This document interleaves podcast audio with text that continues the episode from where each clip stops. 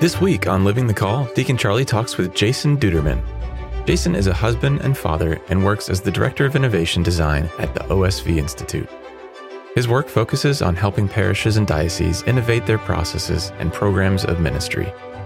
In this episode, Deacon Charlie and Jason discuss fitness, diet, holistic living, and how the body and spirituality interact in faith. They explore how married couples can express the one flesh element of their marriage in daily life, and how to grow in and spread joy by this mystery. Jason also discusses Catholic design thinking and how it's revolutionizing the church today. So, Catholic design thinking is the art and practice of observing with empathy something, a problem that you have within an organization, be that a parish or a diocese or a nonprofit, maybe even a for-profit business, and then designing a solution based off of the feedback you've received through empathetic listening. It's an art, and it's something that has to be practiced on the regular. This is Living the Call.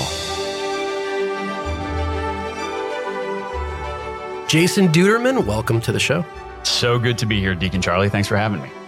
Looking forward to it, man. We were just rapping a little bit about the origins of Dr. Pepper, strangely enough. Yes, and you asked me if I was a soda person, and I'm not in terms of drinking soda regularly. I do enjoy it every now and again, but when I do drink, it is I do prefer Dr. Pepper. And you were you actually knew the name of the town where Dr. Pepper was born that I had forgotten. Dublin, Texas.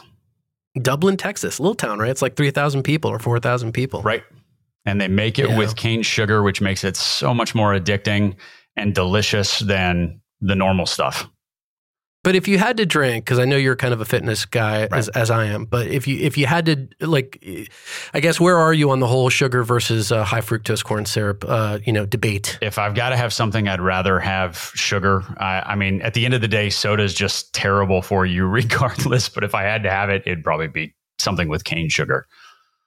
It's amazing how sugar has figured out its way into everything, though, or fructose or glucose or some variation of sugar. It's kind of in everything, literally. If you just turn over the product, container and look in the back, there's going to be some element of it. Well, and unless you're consciously looking for a way to cut that out, and you're being very intentional about the foods that you buy or the drinks that you consume, whatever it might be, you might find yourself consuming way more sugar than you should in the first place.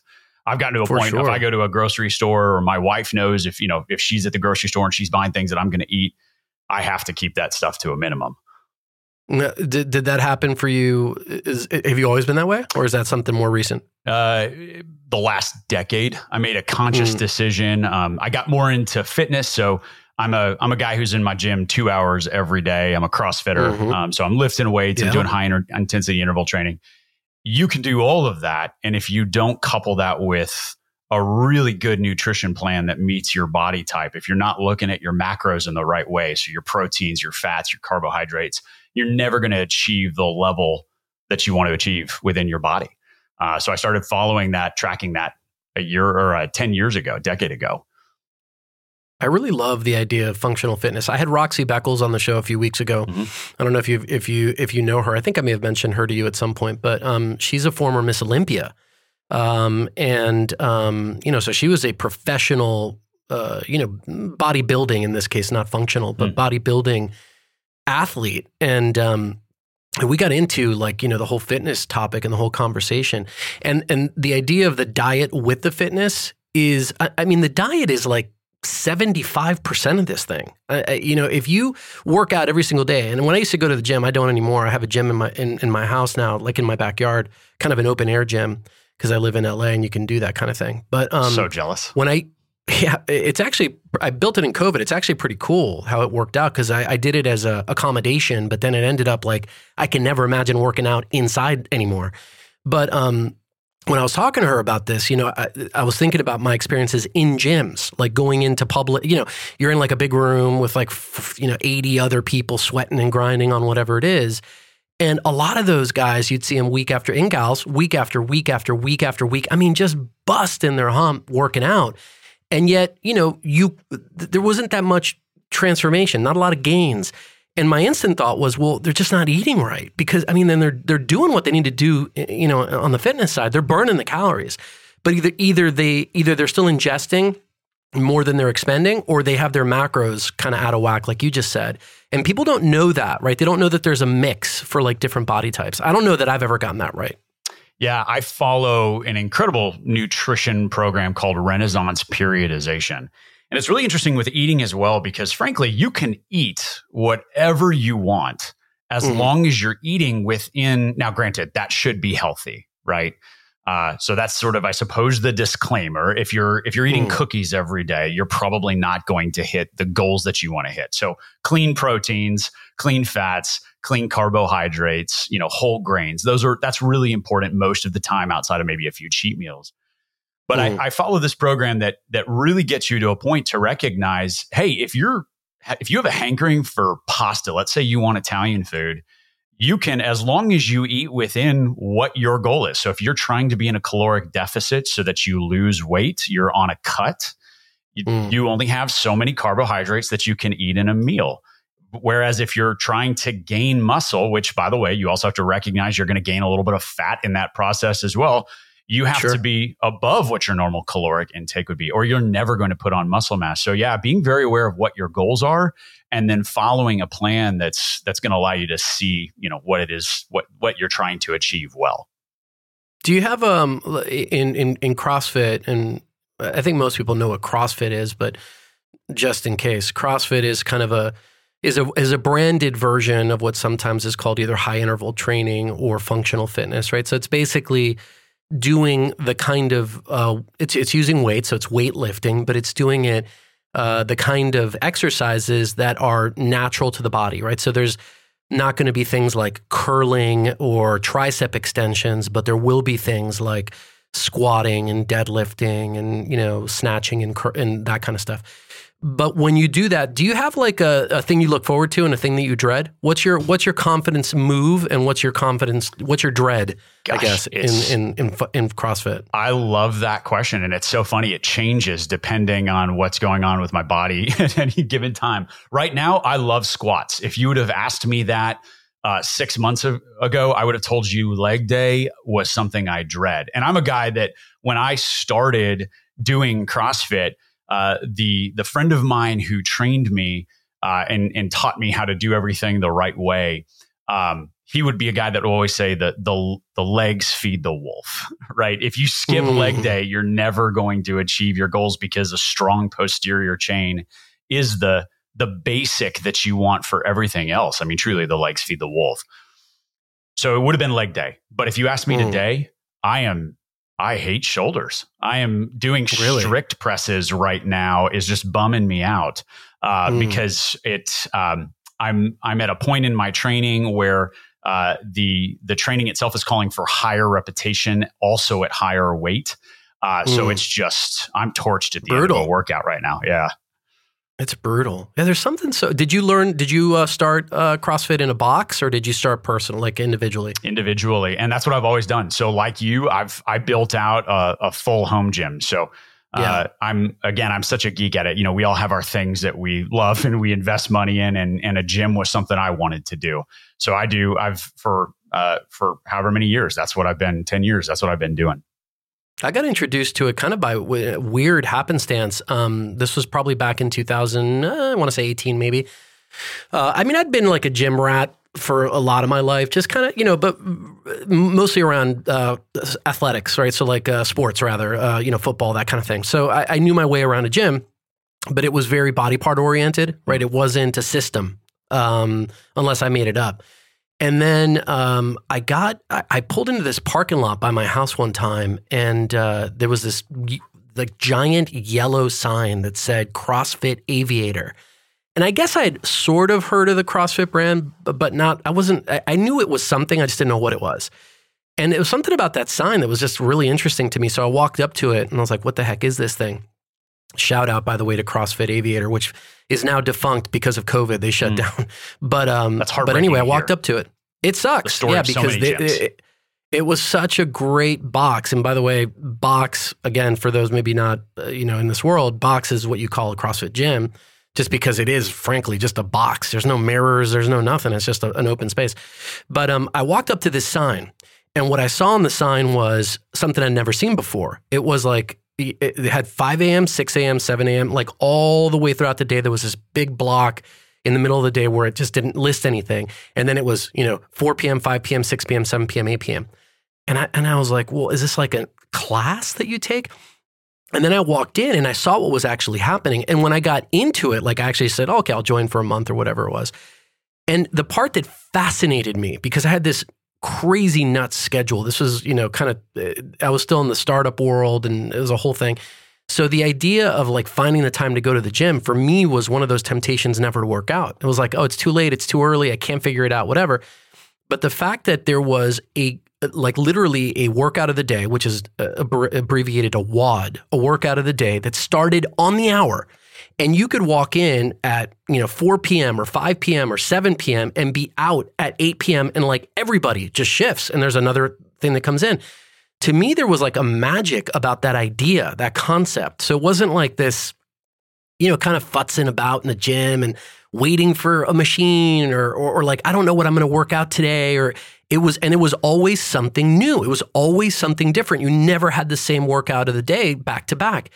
And it was, to me, it was like such an amazing system. And I kind of fell in love with it based on that. It was only later that I found out the stuff that I was doing was very different than, traditional kind of like, hey, shoulder day, leg day, whatever, because every workout of the day is just going to obliterate your whole core, your everything. Like it's almost leg day every day, in a workout of the day in a way, right? And shoulder day every day and, chest day every day.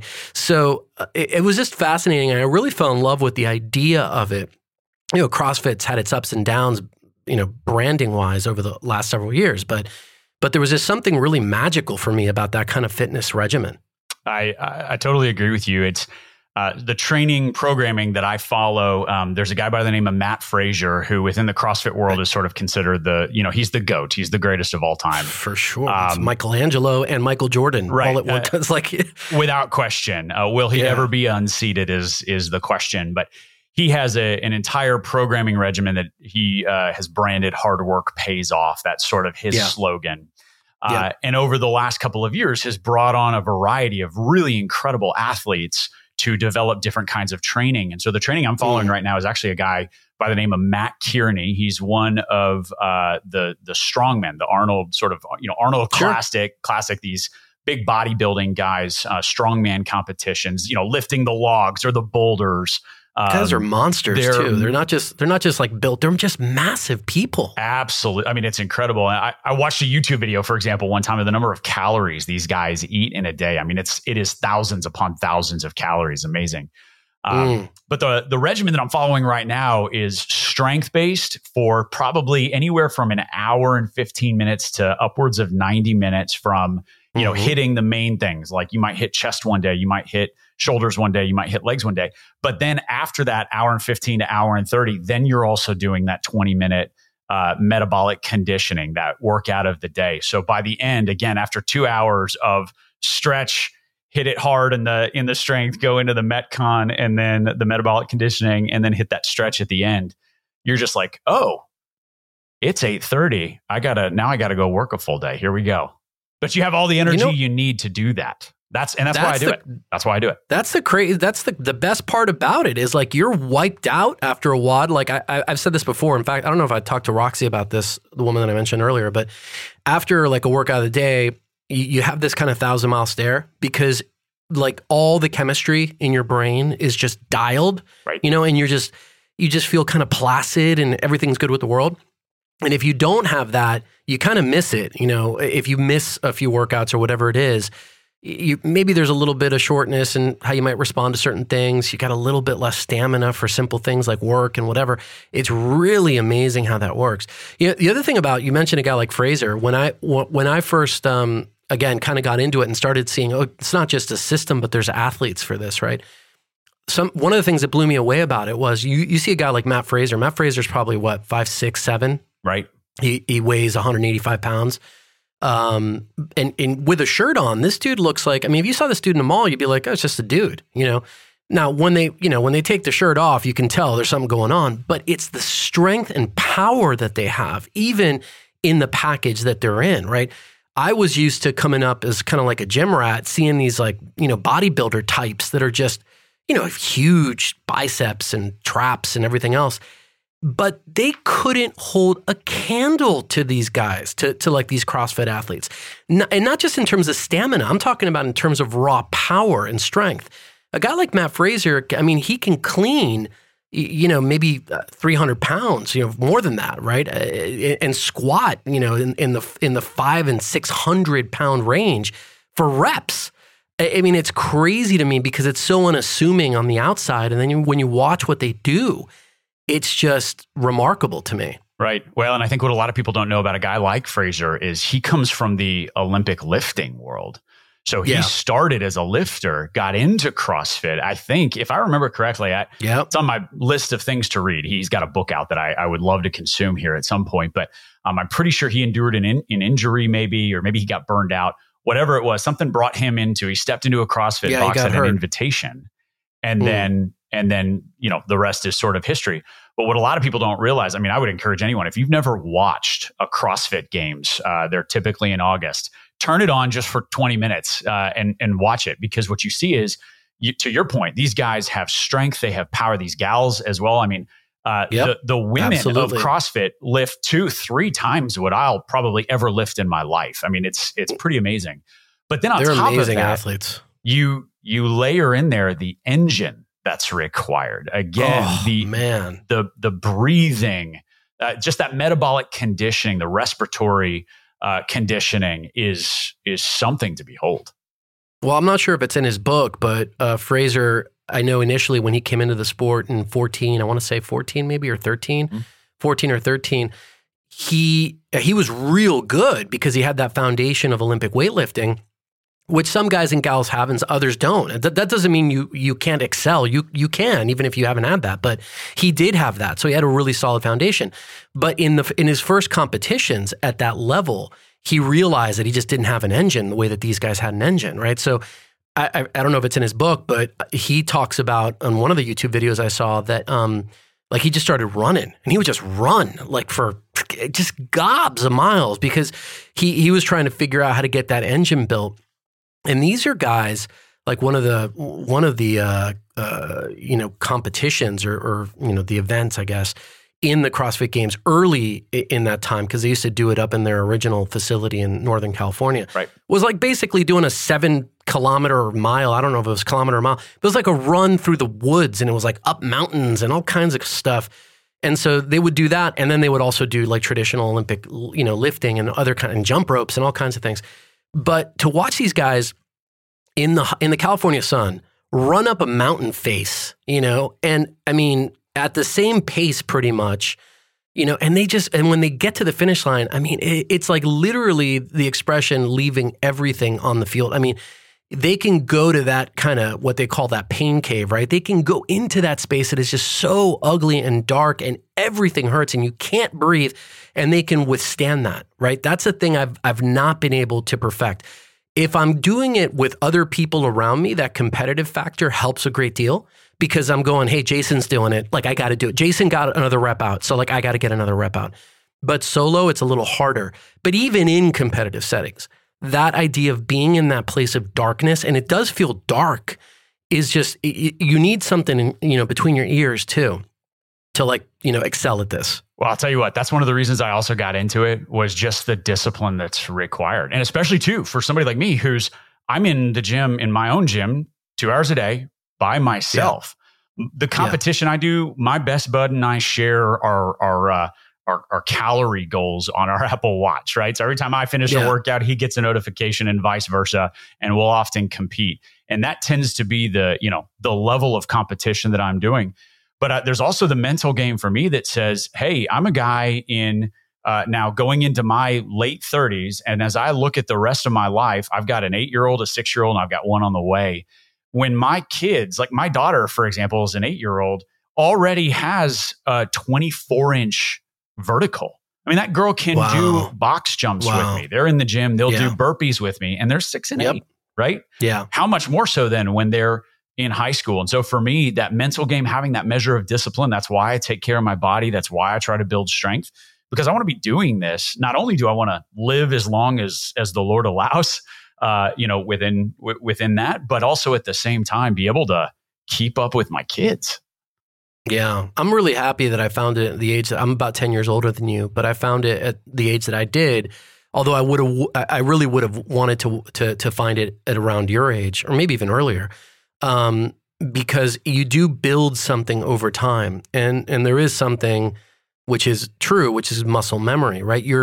The technique improves, and technique makes a huge difference. You know, an exercise like deadlift, you know, for instance, my max deadlift is 415 pounds, but I'll see guys do, you know, 100 more pounds that weigh 50 pounds less than I do. And the difference is just, it's this precisioning of the technique that only gets better with repetition and kind of living that life, right? And so it is very much about discipline, right? And of course, discipline and discipleship have a lot to do with each other. So there's great, great benefits in my life that I found in the spiritual life by virtue of having a regimented and a challenging physical routine. I found it incredibly life-giving. And I feel that, you know, on the faith side of the equation, this is very new. So that's why I dig talking about it with people that are faith, you know, people of faith, because, you know, there's at some point, some people think that there's like this sort of, I don't even know how to define it, but there's, you know, if you're doing too much fitness, it's like and it can become a sense of idolatry. So let me concede that. There are people who can, you know, if you just like the way you look in the mirror and you're trying, like, I get that. There are some dangers there, but there's dangers everywhere on the, you know, earthly life. But for the most part, I found it incredibly beneficial to my spiritual life, like incredibly so. And I just don't think that there's enough talking about this kind of stuff, you know, in faith-based circles. I agree with you 100%. I'll tell you what, Deacon. So I used to, prior to what I do now in innovation work, I did youth ministry. The very beginning of my professional life was youth ministry in a couple of different parishes, took that to the diocesan level. If I ever went back to a parish today and did youth ministry, I would never do it the way I did it before. I would genuinely want to partner with somebody who owned a gym, maybe owned a CrossFit box. I'd get 20 kids at that CrossFit box. We would do an hour workout, and then we'd sit down and we'd open the Word of God and we'd discuss it, or we'd talk about this topic, Amen, or whatever. But a way, and I think that's very John Paul II as well, right? Like St. John Paul II, I think, would say, heck yeah, let's figure out more ways to holistically look at the way that God created us and incorporate all of these different ways into the Catholic life. Because at the end of the day, you're going to grow more as a human in search of the divine.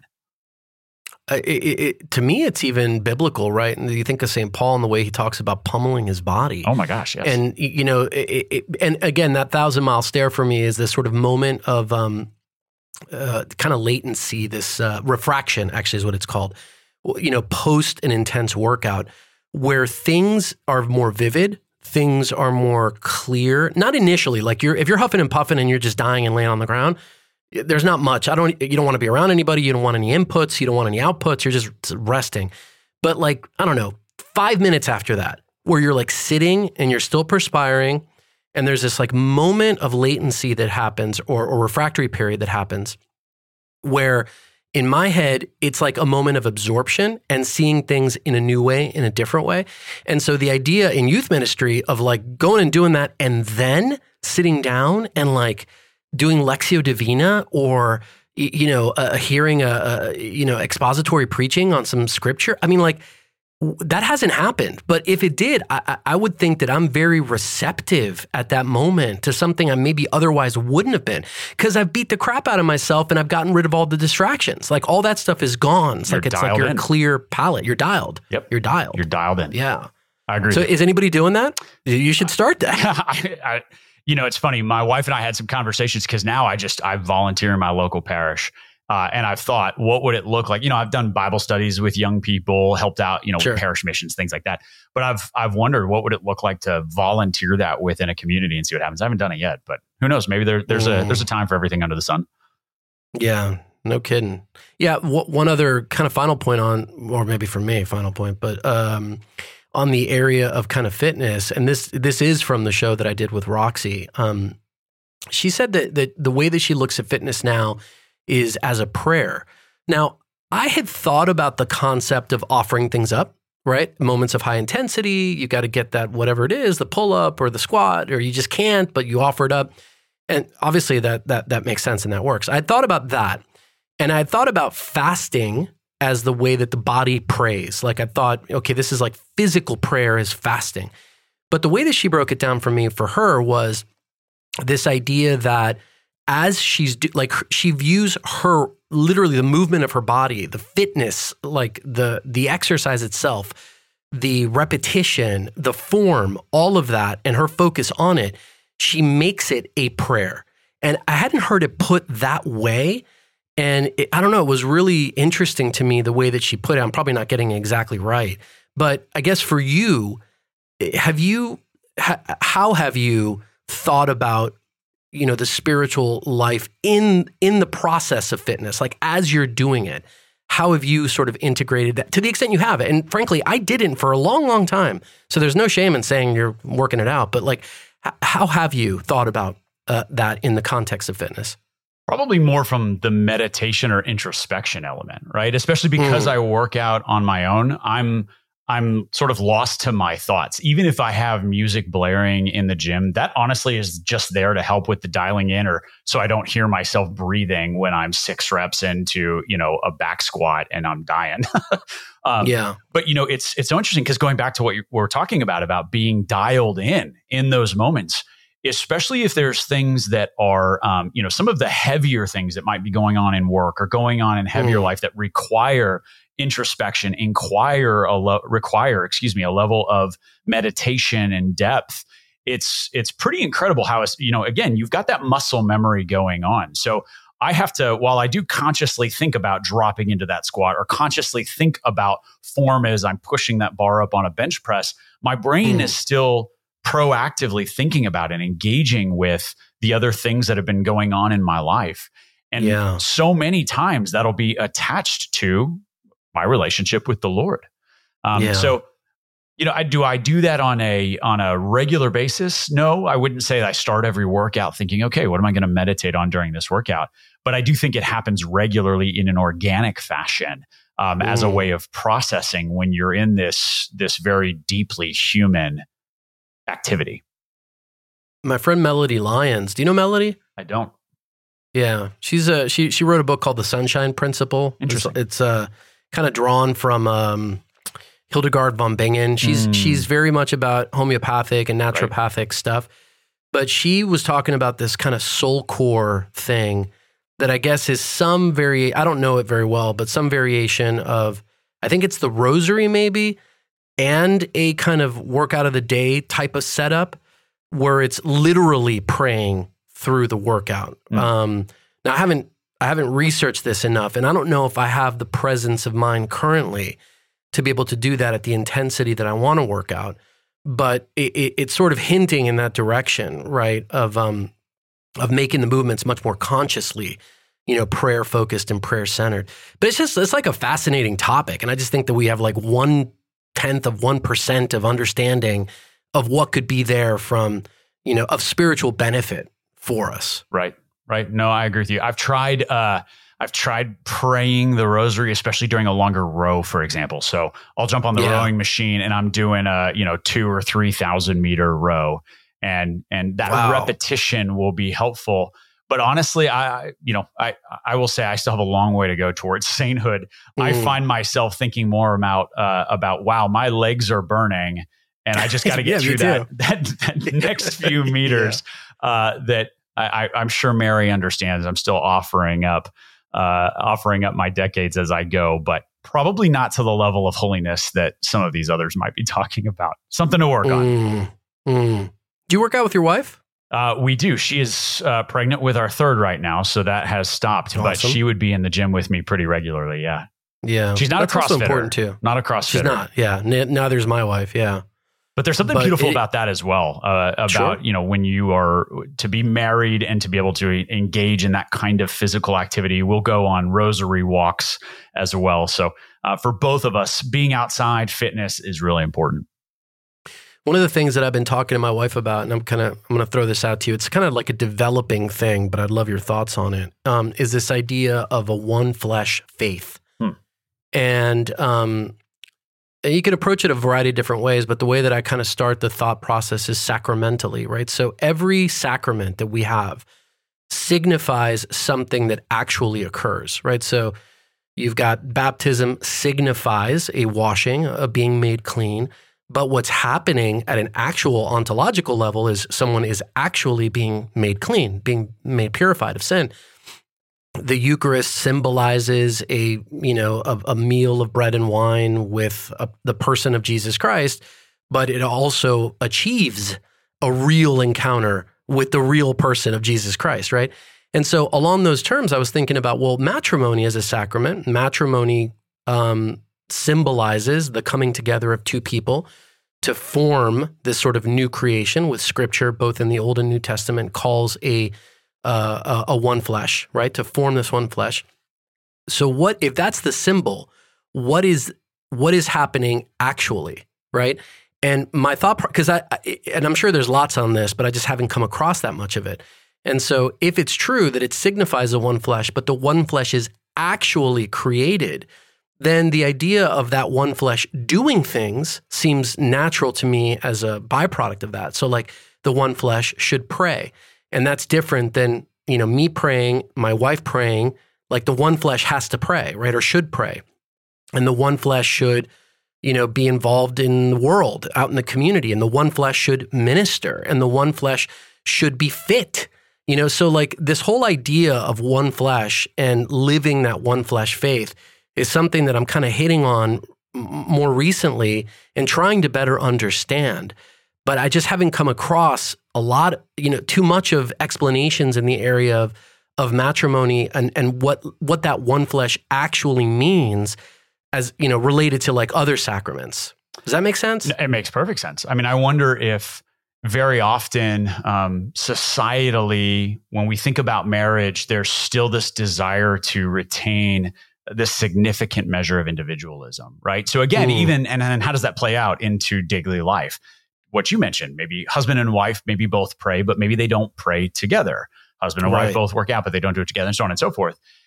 I can speak just from in sort of real life, right? The fruits that come from my wife and I getting up at 6 a.m. every morning and praying morning prayer. It started as a Lenten practice and has now borne great fruit to the point where it's just a part of daily life for us. So much so that it actually has spilled over into our kids' lives, right? So I think too, when we live out that one flesh element, what we end up seeing is that fruit happens in these very tangible ways in other areas of the familial life. So my 6-year-old will get up out of bed, and because mommy and daddy are praying morning prayer, he comes in and wants to join in with us. So now his thing is to actually read the intercessions during morning prayer, right? So I think you can have these fruits.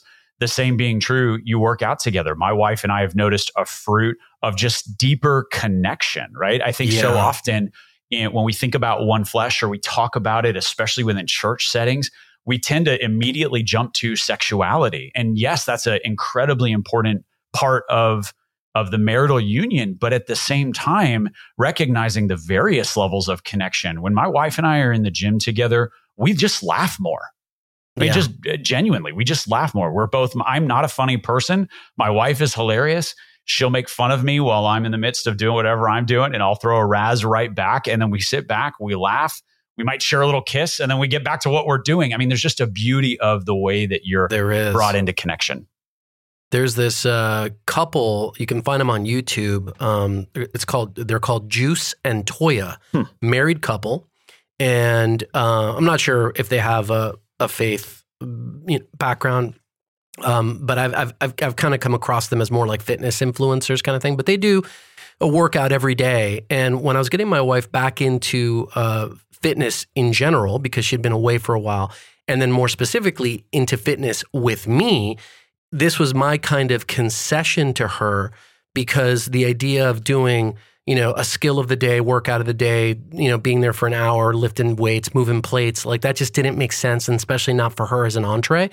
And least of all, with me being the person showing her all that stuff, it wouldn't have worked for us. So I said, well, why don't we put a screen up in the gym? And that's what I did. I put a screen up, even though it's outside, it's under this like thing that keeps the rain off. And, you know, we have YouTube out there, so I play these videos. And this couple, we started watching like a bunch of different videos, and we'd work out, you know, we'd do like a 20-minute HIIT thing, and then I would do like a second workout with weights and that kind of thing. But eventually we landed on this couple, and they started off, they were dating and we're doing these exercises. Then they did a video saying, we're getting married. And then they got married. And then they like, now they're talking about, you know, their life and everything else. And watching that journey, right, as my wife and I were kind of getting into this One Flesh Fitness, in this case, together, it was really special. And to like now where we, maybe not exclusively, but the majority of any of the videos we were put on are from this couple, this Juice and Toya couple. And it's because of the things you just described. It's those like little moments where you can tell they're not just doing workouts together, but there's something else happening there. And it really gives this like, there's a lot of joy in what they're doing with one another. And you feel that and you see that. And if you're doing it also in a couple contexts, it just works better, you know? And so, I don't know, I'm learning a lot about this idea of you know, one flesh and how the one flesh should operate in the world. But it makes all the sense to me that if a one flesh is created, God wants to hear from it. God wants to hear from this one flesh in all the different ways that he hears from us individually. They need to apply to that one flesh union as well. Well, and the deeper you are in that one flesh, the more you're going to grow in joy, right? That joy in one another, that joy in what you're doing. But I also think too, just in a very simple way, right? Within the ordinary apostolate of a husband and a wife, that joy is going to be seen again by your children, by your closest friends, by other family members. It's going to spill over into the extraordinary apostolate, right? The way that you work within your parish or your actual work professional life. People are going to see that joy that you share with that other human being because of these intimate moments that you're growing in something, again, as simple as working out together. Now, I know also, you know, because I know you're deep into this world of Catholic design thinking, and you and I riffed a little bit on this even before the show, right, when we had our call. Mm-hmm. And I know that, you know, we just talked about fitness for a minute and how disciplined it is, how regimented it is, how much form is important, structure, repetition, the idea of the 6 a.m. wake up. That's me for the last, you know, probably 3 or 4 years, 6 a.m. on the screws every day, coffee time with my wife, prayer, fitness, like it's like religious, right? And yet Catholic design thinking, right? One of the things you told me was that you think process and rules are meant to be broken. So you've got this like weird duality, right? And I'm trying to understand how personally you reconcile these ideas of the need to kind of look at existing paradigms and sort of upend them, disrupt them, and also the importance of discipline like we've just described. Do you see some tension there in those things? Absolutely. At all? Or how does that work for you? Yeah, no, absolutely. There is a duality there, but it's not just breaking rules for the sake of breaking rules. It's breaking rules with intentionality. First, very strategically and with a laser focus, seeing, or at least not even just seeing and acting, seeing, asking questions, being curious, and then depending on the answers that are derived, then breaking a rule. So there's still a discipline that's required. If we just go out and begin to haphazardly change things, that becomes, I think, a real problem. You might throw something away that in no way, shape, or form needed to be thrown away, or break something that was not in need of being broken. Yeah, it's kind of like in some cases, it's sort of an evolution. I think about like, you know, using fitness as the example, you have the sort of the pull-up that we all grew up with, a pull-up, right? It's like, it's strict. We don't call it a strict pull-up, but what we grew up doing was like either overhand or underhand, but it's strict. And then something like CrossFit comes along and introduces this variation of a kind of gymnastic move, which is the kipping, right? So it's like kind of swinging yourself into a pull-up. And what's the result? The result is instead of eking out 3 to 5 to 7 to 10 pull-ups, you can do 20, 30, 40, 50 pull-ups and get the benefit of that repetition. So you're not like destroying the original thing, but you're developing the original thing, right? In a way, you're breaking the rule, right? But you're doing it intentionally and in that case, coming out with a more productive outcome. Absolutely. Is that something similar? Yeah, I would say so. Also recognizing that if we're using that example, that analogy of the kipping pull-up versus a strict pull-up, both of them have very specific functions. So recognizing the role that function plays within an organization, again, there may be a time where you need to evolve something, you need to iterate on something because of the benefits that can come from it. But oftentimes too, again, we wouldn't have the kipping pull-up if we didn't first have the strict and recognize the benefit of the strict. Yeah. What is define Catholic design thinking for the audience? Yeah. So Catholic design thinking is the art and practice of observing with empathy something, a problem that you have within an organization, be that a parish or a diocese or a nonprofit, maybe even a for-profit business, and then designing a solution based off of the feedback you've received through empathetic listening. It's an art, and it's something that has to be practiced on the regular. So if there was like a case study example of that, or kind of like a, a version for us all to kind of understand and grapple with, break that down for me. So I have to, or just give me a sketch of what that might look like. Make one up for me. How about a real world example? I'll share, working with this is actually a parish, which is unbelievable. There was a parish who had been doing the same kind of faith formation with children specifically. So think your elementary school kids for years and years. And they were beginning to see a year over year decline, as I think that's the reality of many parishes across the United States. Take a number. Right. This particular parish happens to have a lot of free space, a relatively large campus, a mid-level parish, suburban parish, but happened to have a lot of space on the campus. And a pastor who is willing to say, I don't know what the answer is, but I'm very open to new ideas. Sell me on something cool and let's see what happens. So I worked with his team and his staff had this incredible idea of what if we could mingle, going back to how do our bodies interact in faith, right? How does our body and our spirituality interact? Had this idea of what if we could take sort of where the benefits of a children's museum are. What if we could take little things from that and draw that into faith? And so they had this idea to create almost this workshop experience. And when I say workshop, I mean like a carpenter's workshop. I don't mean like, let's go workshop this topic, where a young person and their parent could come in and they could touch and feel things of faith. They could act it out, or they could be in the midst of it. And then that would become the practice of faith. In fact, they named it after St. Nicholas. They called it St. Nick's Workshop.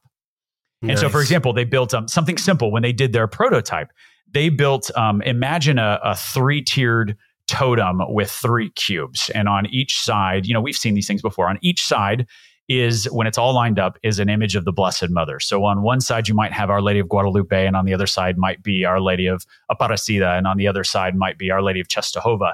And you can mix and spin all of them, but at the same time, you have things that are available for a parent to be able to engage with their kids and say, hey, this one's from this place, this one's from this place, this is what they mean, this is how Our Lady made herself, revealed herself to her children. Becomes this beautiful moment of faith, while at the same time an opportunity for a kid to play. Really incredible idea. And they're in the midst of continuing to prototype that now with some other ideas. It's like, it's also very tactile, right? This idea of, it's like an integrated catechesis in a way, right? Because you're using your whole self. It's not just theoretical, right? You got your hands into stuff. And I think in particular now, I know this goes afield from the main subject of design thinking in general, but that specific example that you just mentioned, to me, seems like it would have a lot of traction today, because there's this, because our lives are so digital and our lives are so, in a way, kind of ephemeral, there's like all these just images and things that are impacting us, but we're not really grappling with them physically. There's this kind of weird current that a lot of people can't even define, but where they long for that tactile thing, right? They long for some connection that they can actually make in the real world. And so to me, that example does a little bit of that as well. Absolutely. It's not sort of this elusive topic that we're trying to hammer in on, especially when we think about trying to share the faith with kids. There are so many concepts within faith that are so deep, but you can achieve a depth when you pull in images or you allow that person, right? It's about the ascent to faith. Mm. So you're allowing that young person to actually touch and feel, make sense of it with their body. That's going to make it so much more real. The other thing that's important to recognize too is the impact that has on the community. So in the case of design thinking doesn't start with, you know, hey, Deacon Charlie, you have an idea. Let's go build that idea. And you do it within an echo chamber. Design thinking starts with a problem that you first go and validate as a problem to begin with. So in the case of this parish, they did hours upon hours of what we call ethnographic interviews. Ethnography, for those that don't know, is the study of culture in space and time. And so for the designer, when you're doing this kind of empathetic listening through ethnography, you're spending time very intentionally in a very disciplined way, engaging an hour to 90-minute conversations with stakeholders to hear where their pain points are. So in the case of this parish, as they're looking at children's faith formation, it's sitting down with parents and saying, hey, when you've engaged in faith with your kids, what have been their favorite times? Well, guess what those parents said? I'm sure we've all had this experience before. When do they have a blast during a faith formation year? And oftentimes they'll say it was their favorite part, Vacation Bible School. Why? Because during Vacation Bible School, it's hands-on. They're doing crafts. They're outside doing this thing. They're having a snack that's themed. They're seeing a skit rather than a talk to describe a deep faith concept. All of these things begin to play into where it's engaging them within their demographic in a way that's going to make sense for them. That's what then led to this idea of what if we could take the elements of VBS that work really well and bring it into something that a parent could do without. We don't need staff for this. We don't need somebody up giving a skit.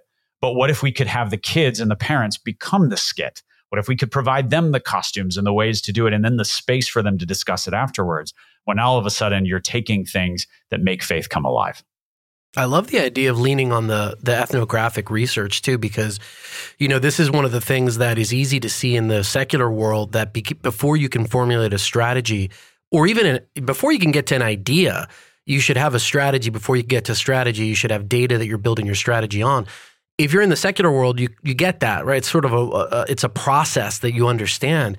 But sometimes those things are missing in Catholic circles, where somebody has, well, we should do this. And it's like, okay, maybe we should. And we go off chasing all of these shiny objects without actually taking a moment to spend the time on the research, on the data. What do people need, want? What are their desires? Where are the gaps that exist? And then, you know, taking that beat to then build the approach or have the idea, it makes it much more solid in its execution, right? Because it's mapping back to something that has been properly understood. And that dynamic is missing a lot in kind of church spheres, I would say. I agree with you. I think so often, because of the way that we're trained, especially as leaders, right? I have a master's in theological studies. I've taken classes in catechesis and frameworks, and I understand how to build a framework for youth ministry or adult ministry. But the simple truth of the matter is, as leaders, we have to remember that faith happens within space and time. It happens within culture, right? I think it's one of the reasons that for so long, we as a church within the United States have really had to reconcile the fact that we've had a very white church, and we have to look at the fact that it doesn't look that way. So faith experiences have to be in relationship with the cultures that they're experienced within. Now, are there universal norms?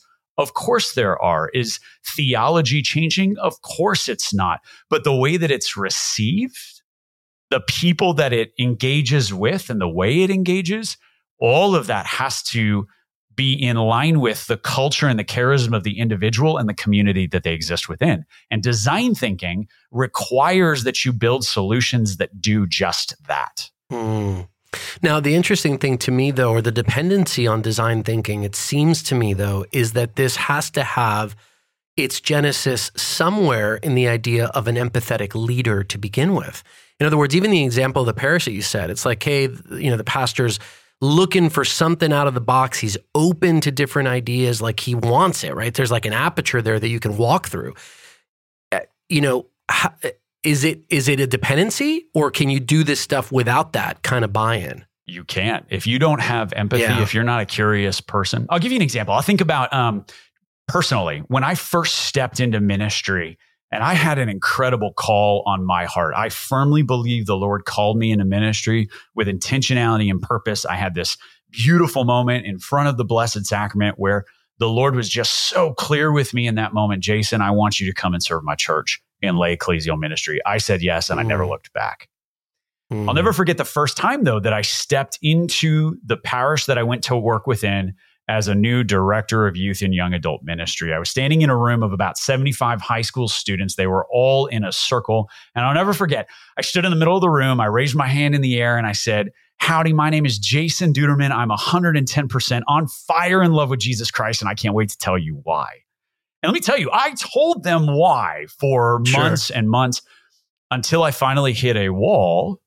And I realized I can share my witness, I can share my zeal and my enthusiasm, but if I don't first listen to who these young people are, listen to their struggles, listen to what they're going through, well, first of all, I'm going to be inauthentic, right? And I think anyone who does any work with young people, whether you're a ministry leader or you actually create products within the secular space that are marketed to young people, you know that young people can smell inauthenticity like a shark smells blood in the water. And that's only going to continue as they get older. And so that idea of listening before I speak, listening before I create, listening before I design. I mean, think of Jesus with the woman at the well. He sits, he asks her questions, he hears her story, and it's not until he corrects her at a couple of points, right? But it's not until he has that he actually shares, if we think about the idea of the way that we do ministry today, sharing the gospel, where he says, no one's here to judge you. Guess what? I don't either. Go forth and sin no more. Am I mixing two stories now that I'm thinking about it? I might be mixing. The sin no more is the woman who was caught in the writing on the ground. Right. They caught in adultery. Right. But still that idea of listening, engaging, seeing the whole person before you move into. Yeah. And I think it kind of ratchets up the requirement or the importance of having people in leadership positions recognize how critical it is that they be open to sort of outside reference models and that they be open in general, right, to the Holy Spirit and to the way that things can be done. Because if you're closed off in that way, no matter what it is, it's going to be a lot harder to see, right? Even the need to try to connect with people and find out what their journey is. If you think everything's great, or if you think the only way to fix something is X or Y, you're going to be closed off to that opportunity to learn a different thing, to come into contact with a different way of approaching an issue or a challenge. And so it just makes that requirement of leaders to be open to these external reference models, to new ways of doing things. That much more urgent in a way, because I find it, if you're in a situation where the top of the waterfall is just kind of closed off and so you're not, it's not going to have a lot of water flowing. I mean, no matter how much pressure is building up, it's going to be sort of an obstacle to that. Right. It unlocks understanding, right? One of the things that we say within our Sunday Visitor is the company that I work for, we have this phrase that we'll say, design thinking is divine thinking. If you take on divine thinking, you begin to see the person sitting in front of you as the Father sees that individual, with all of their brokenness, with all of their deep needs, those spoken and unspoken. And your job is to dig into that as deeply as that individual will allow you, hear their story. And then as leaders, if we do that, we unlock a measure of creative potential that we in most circumstances don't even take the time to look for.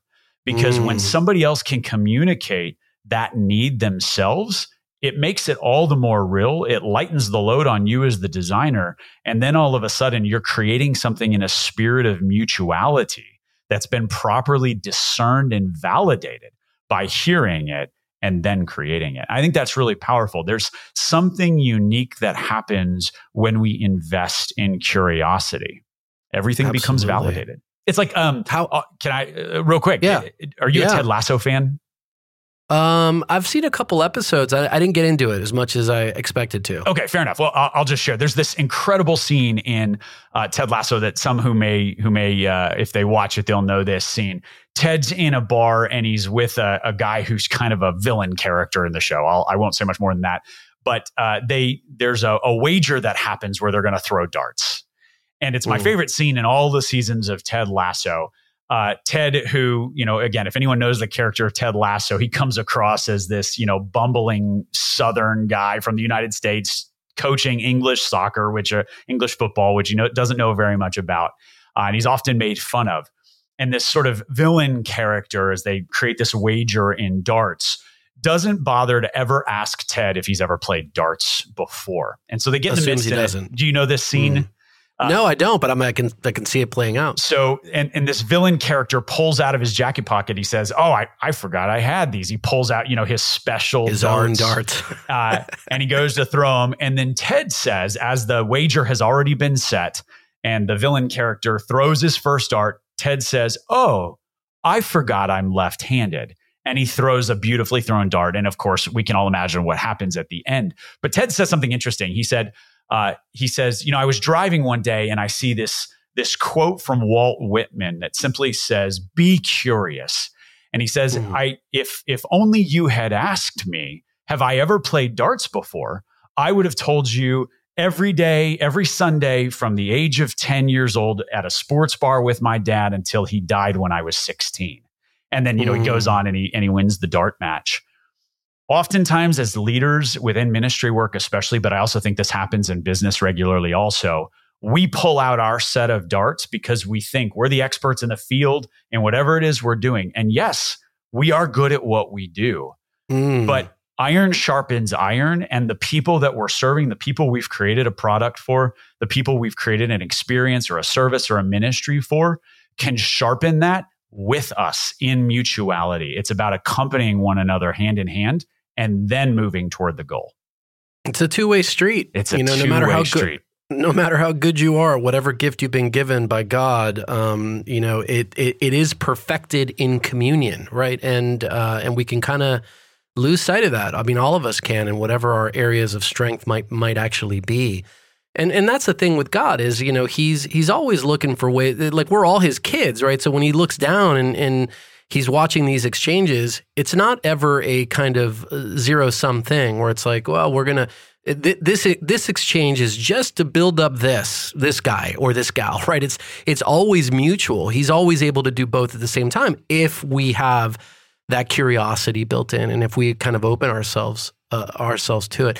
You reminded me with that scene of the scene from Princess Bride, famous movie where the Carrie Elwes character is this great swordsman, and he's basically dueling with I forget the actor's name, Manny Patinkin.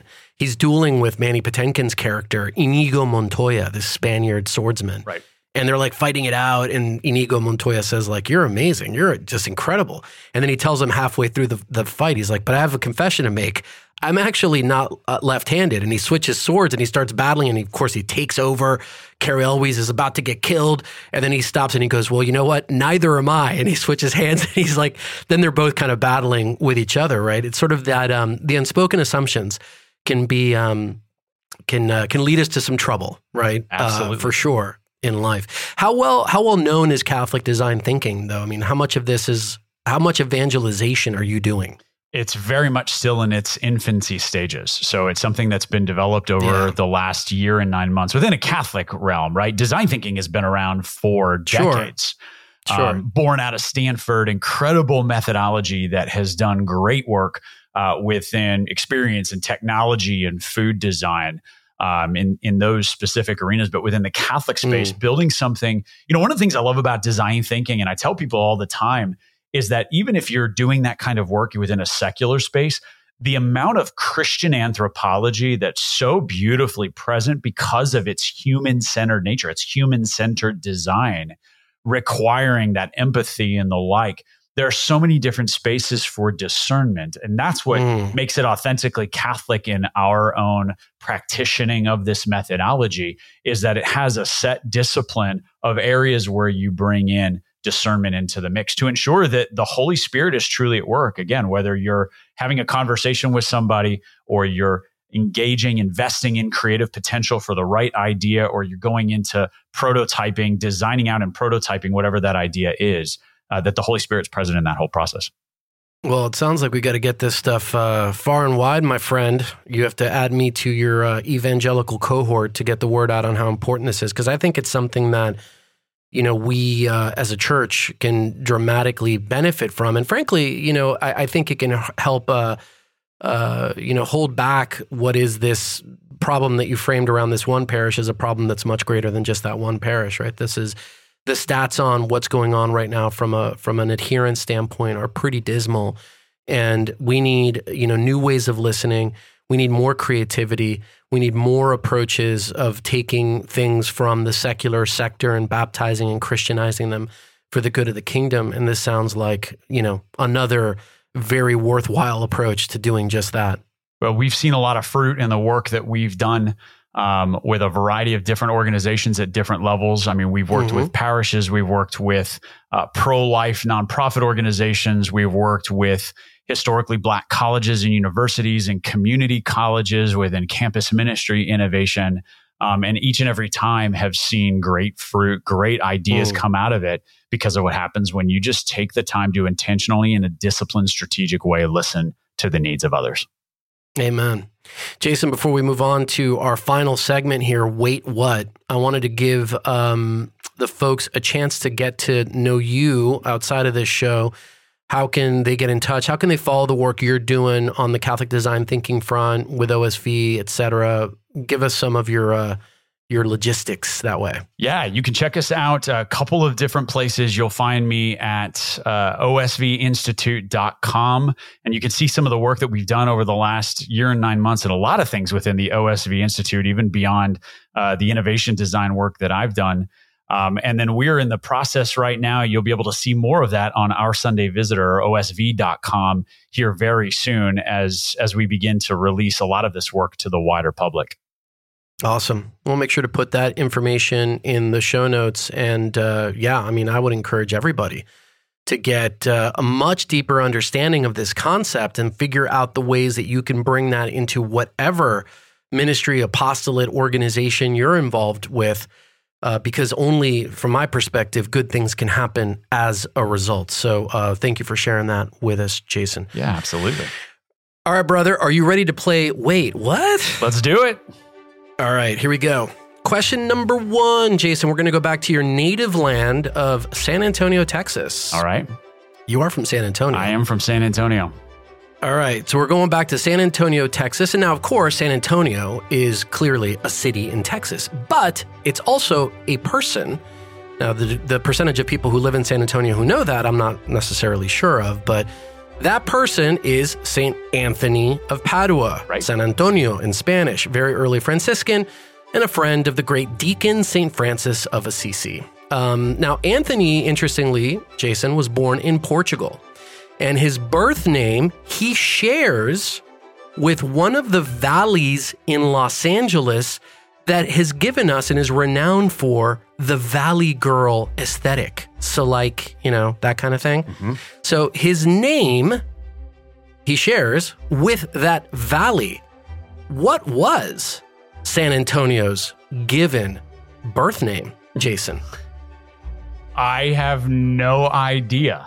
And if that's the way you're starting out this segment, my heart is now beginning to race a little bit.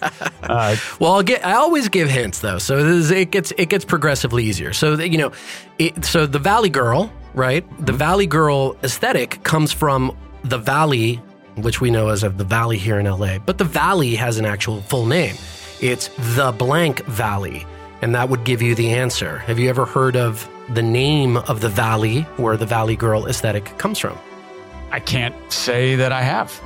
All right. Well, then I'll give you the answer in that case. It is the San Fernando Valley. Okay. So his given name was Fernando. Fernando, specifically, Fernando Martins de Bulhoish, I guess is how you would pronounce it.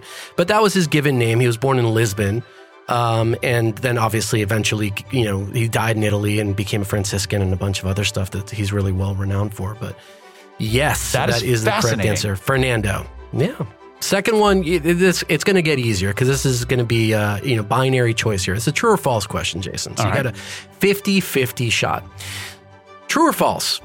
Archbishop Vincenzo Paglia, who is the head of the Pontifical Academy for Life, partnered with Microsoft and IBM, among others, to develop a document on AI that calls for AI systems to be designed following a framework of transparency, inclusion, responsibility, and impartiality. Is that true or false, Jason? Gosh, I want to say true, but my gut says false because I feel like AI is still too new for us to have gotten a church document on, but I'm going to go with false.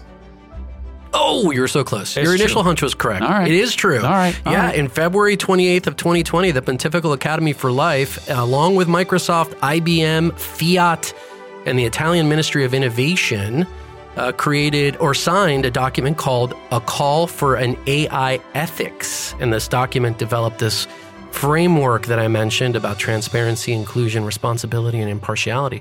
They've recently, I found out in my research, reaffirmed that document just a couple months ago this year. So I'm going to now read that. Yeah, it's actually pretty interesting. I haven't read the full document, but it is true that happened. And you know, look, anything to help us sort of put some guardrails around this thing, I think, are going to be, well suited because we don't know what we're playing with. I know we didn't talk about AI, but I know that's one of your areas. The ethics and morality that go into it. That's another hour conversation. That is. We'll have to bring you back, talk about AI. Actually, you know what? I haven't had like a real conversation around AI on this show, and I'd like to. So maybe we will have to bring you back just on that. It'd be fun. All right, Jason, finally, question number 3, because I know in our earlier conversation, we talked a little bit about speechwriters, and I know that you had some maybe political aspirations in school, and you had this whole kind of politics vibe going, so maybe this will be the question to redeem you from defeat. Here we go.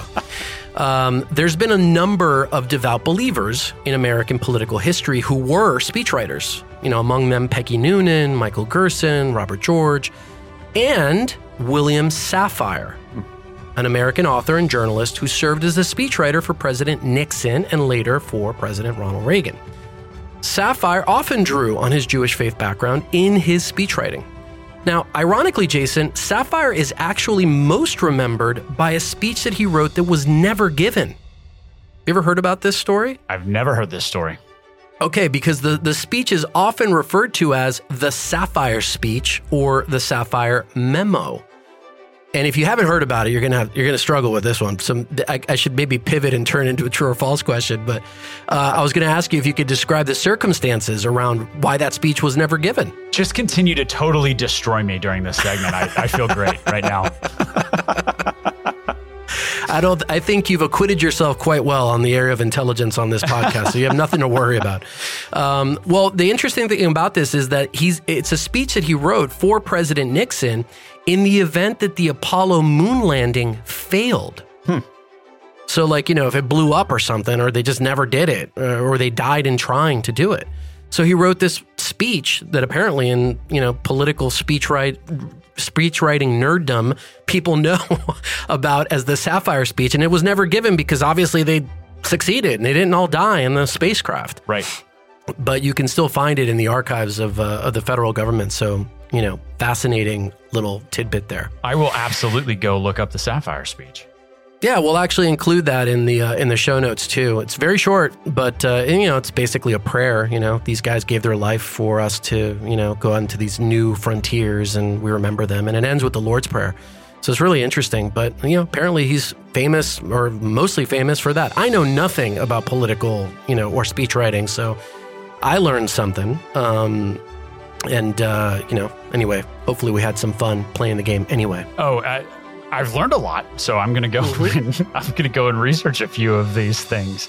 It's so interesting with speechwriting because to be able to strategically plan in advance a contingency, to have words that are going to have some kind of that are going to tug on the heartstrings of each person, regardless of which way something goes, is just fascinating. It's fascinating. It's awesome. Yeah, and those speeches. I mean, I don't know. The ones now just seem a little bit canned, but I remember coming up and listening to Reagan and other. It's just like, man, it got you going. You believed it. Some of these moments, right? Well, like the Berlin Wall and Gorbachev, tear down this wall and all this stuff. They're just moments that just hover there in the history, timeline, right? The chronology of man, So there's definitely artistry behind them. Without question.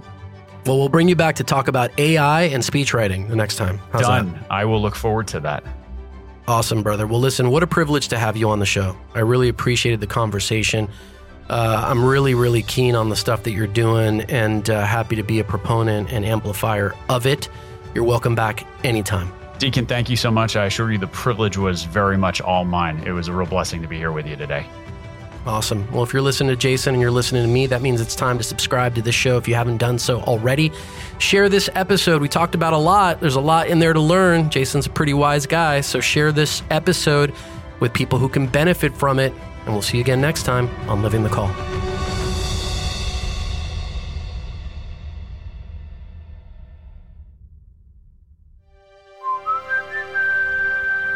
This podcast is part of the Spoke Street Network. For more great podcasts, visit SpokeStreet.com.